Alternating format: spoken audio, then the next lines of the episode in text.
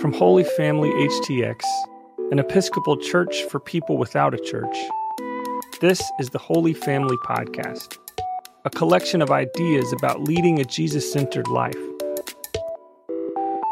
We clearly explore the church's understandings while bringing our own questions, curiosities, and doubts, and we never demand fake agreement. Theological exploration is just better that way. So let's take a moment of silence as we get ready to contemplate today's ideas.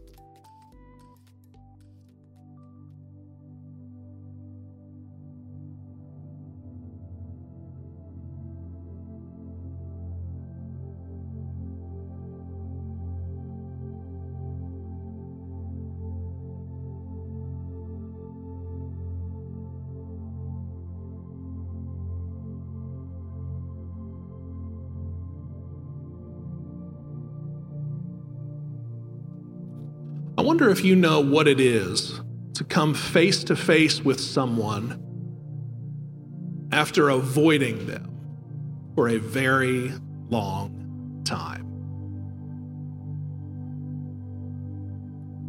Today's story is about Jacob spending the night before he comes face to face with his brother Esau for the first time in 20 years.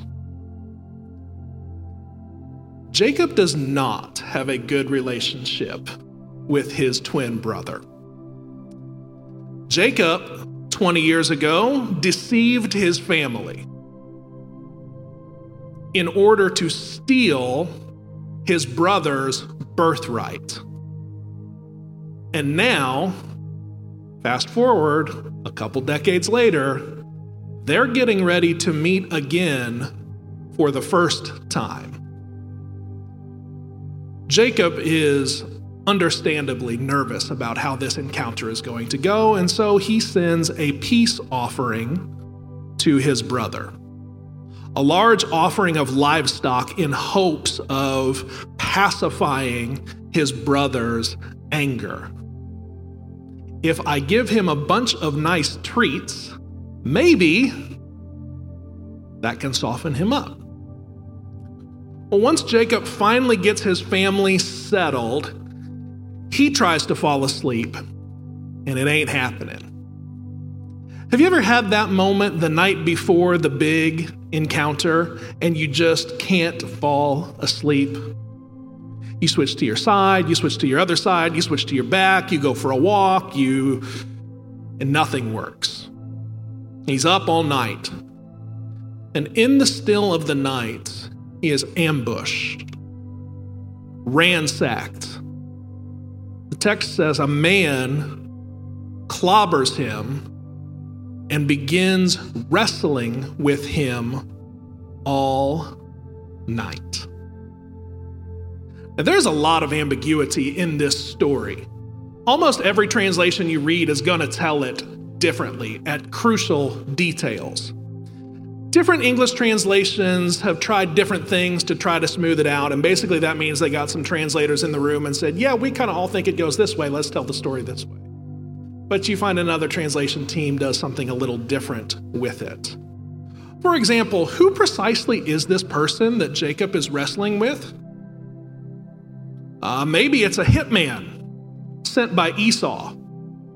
That's kind of the most expected reading. The way that the story has been told, you would expect that Esau just sent someone in the dark of night to make sure that the meetup the next day doesn't actually happen.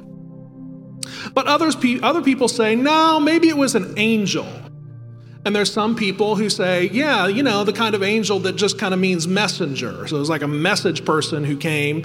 Or other persons uh, translate this or interpret this as, you know, kind of the ah, angel, like this celestial being that showed up and decided to just, you know, go at it with Jacob.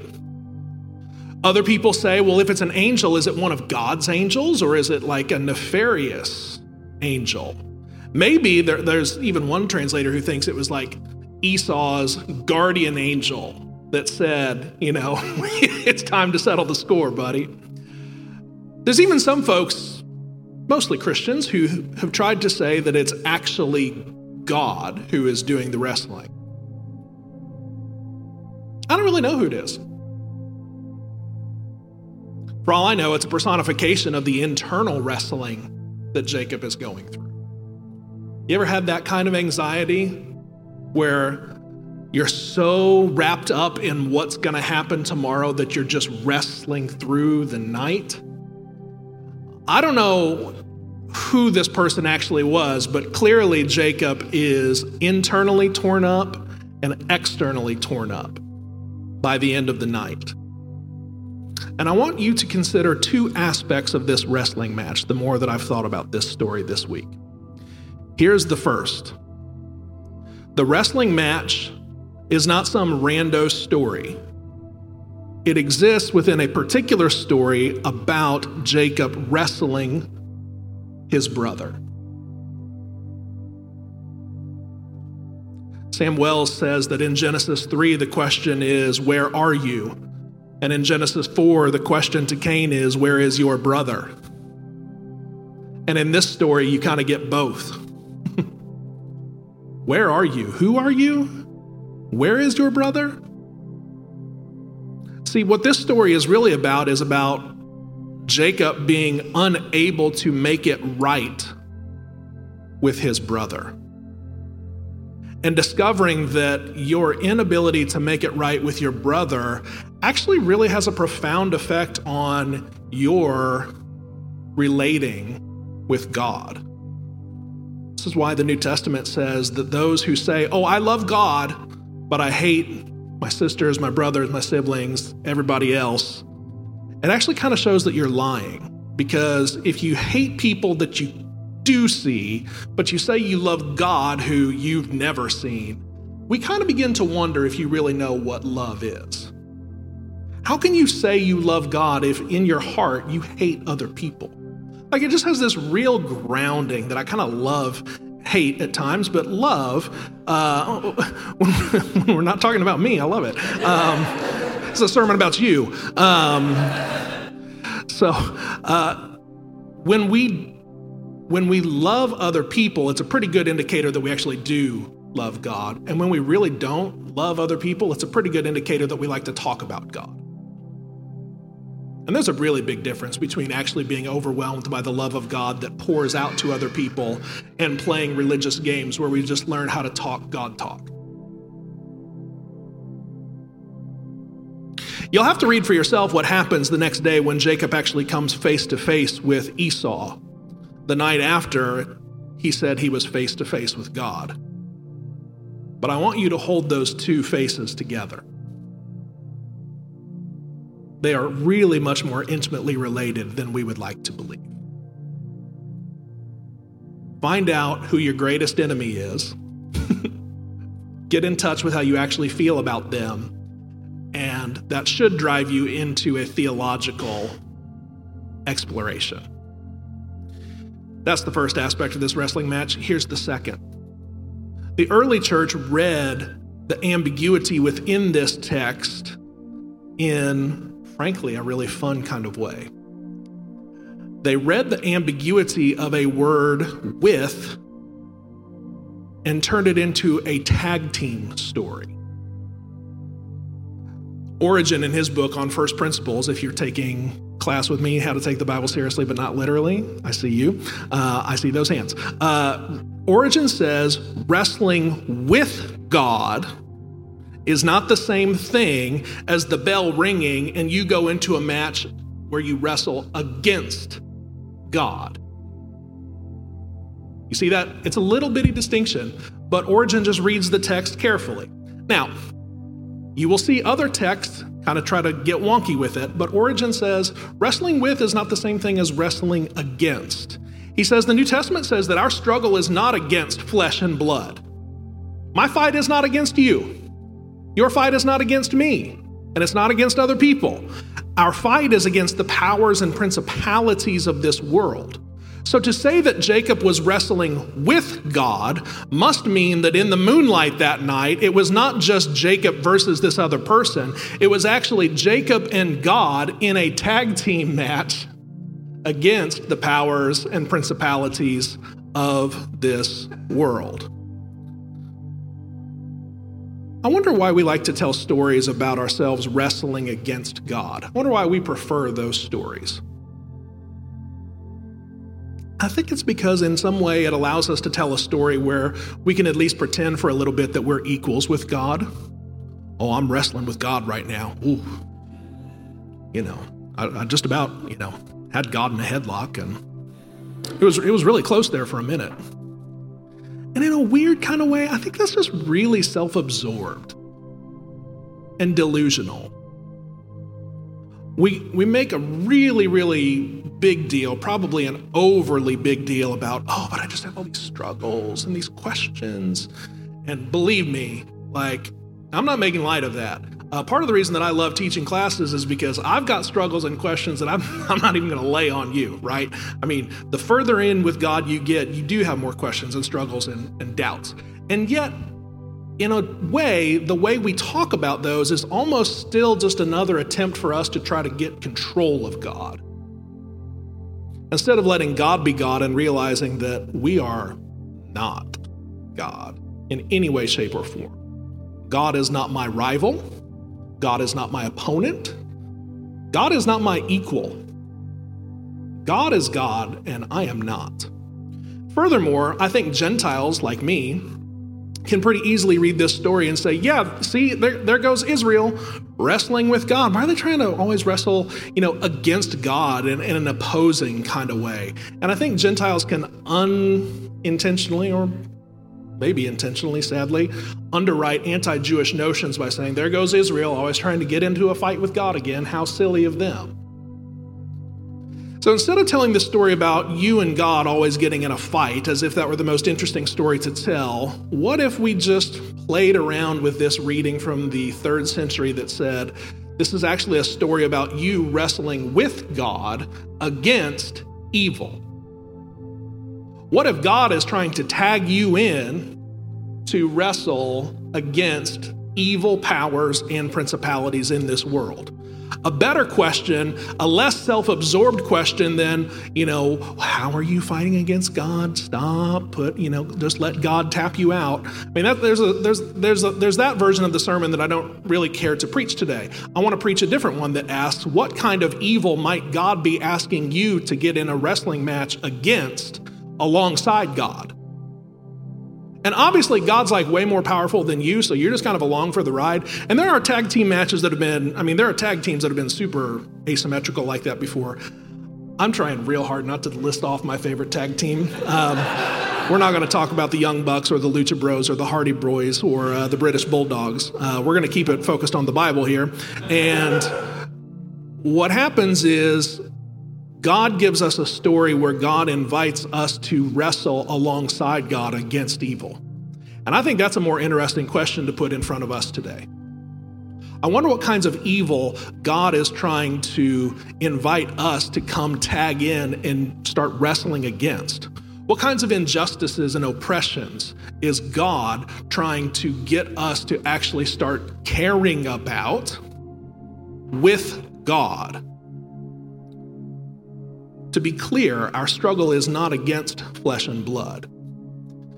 Your enemy is not your neighbor. Esau is not Jacob's enemy. Jesus Christ shows us a better way, loving our enemies and seeing in one another a greater kinship. Seeing how the spiritual and systemic powers and principalities have captured us all into the ways of death.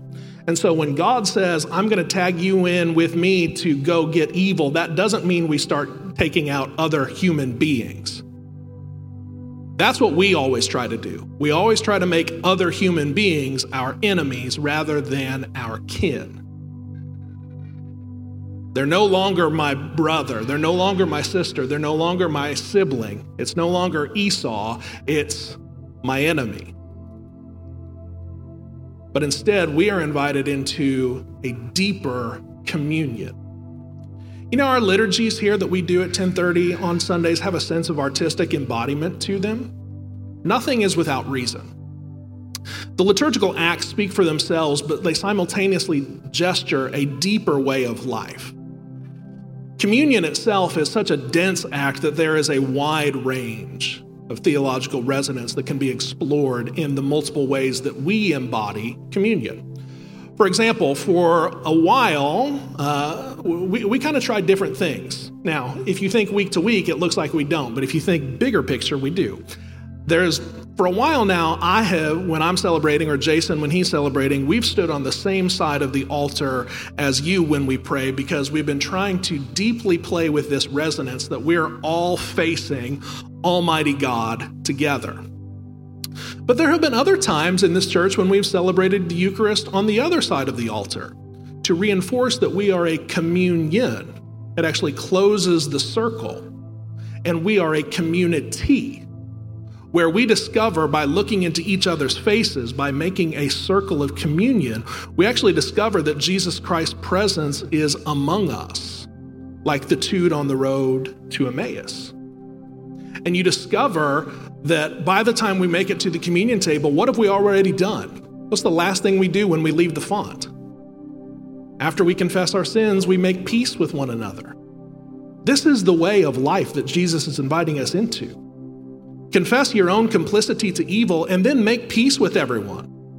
And then come together and discover in kinship that God has been with you the whole time. So today we'll begin exploring those resonances again, really plunging into the depths of being with one another in communion, discovering that God is always with us in our being with each other. But when you do that, I want you to take heart. Origen goes on to say that you are not in a solo wrestling match. It's not all of the evil in the world versus you and God. It's all of us, all of God's people all of humanity with God struggling against the powers and principalities. And isn't that so crucial? I mean, the stories that we tell ourselves is, oh, we're just a little bit of education away from finally getting racism and homophobia, I mean, and misogyny. You just kind of run down the list. It's like, I'm sure we're just right around the corner with a little bit more education. It'll just suddenly go away. And it's like, actually, if anything, it just proves how deeply we are held in the clutches of systemic evil. It's got its clutches in us deep. And we have got to hold one another together as siblings, not enemies, if we have any chance of working with God against evil. Psalm 121 is like the song that blasts on the PA system when we make our entrance down the ramp. I lift my eyes up to the hill. Where does my help come from? I lift my eyes to the hill. From where is my help to come? My help comes from God, the maker of heaven and earth. God will not let our foot be moved. God watches over us, and we will not fall asleep. God watches over Israel and shall neither slumber nor sleep. It is God who watches over you. God is your shade at your right hand, so that the sun shall not strike you by day nor the moon by night. God shall preserve you from all evil. It is God who shall keep you safe. God shall watch over your going out and your coming in from this time forth forevermore. My dear sisters, brothers, and siblings, this is the song that we sing in our heart as we wrestle with God against the powers of death that seek to further keep us from reconciling with our enemies who have always actually been our siblings.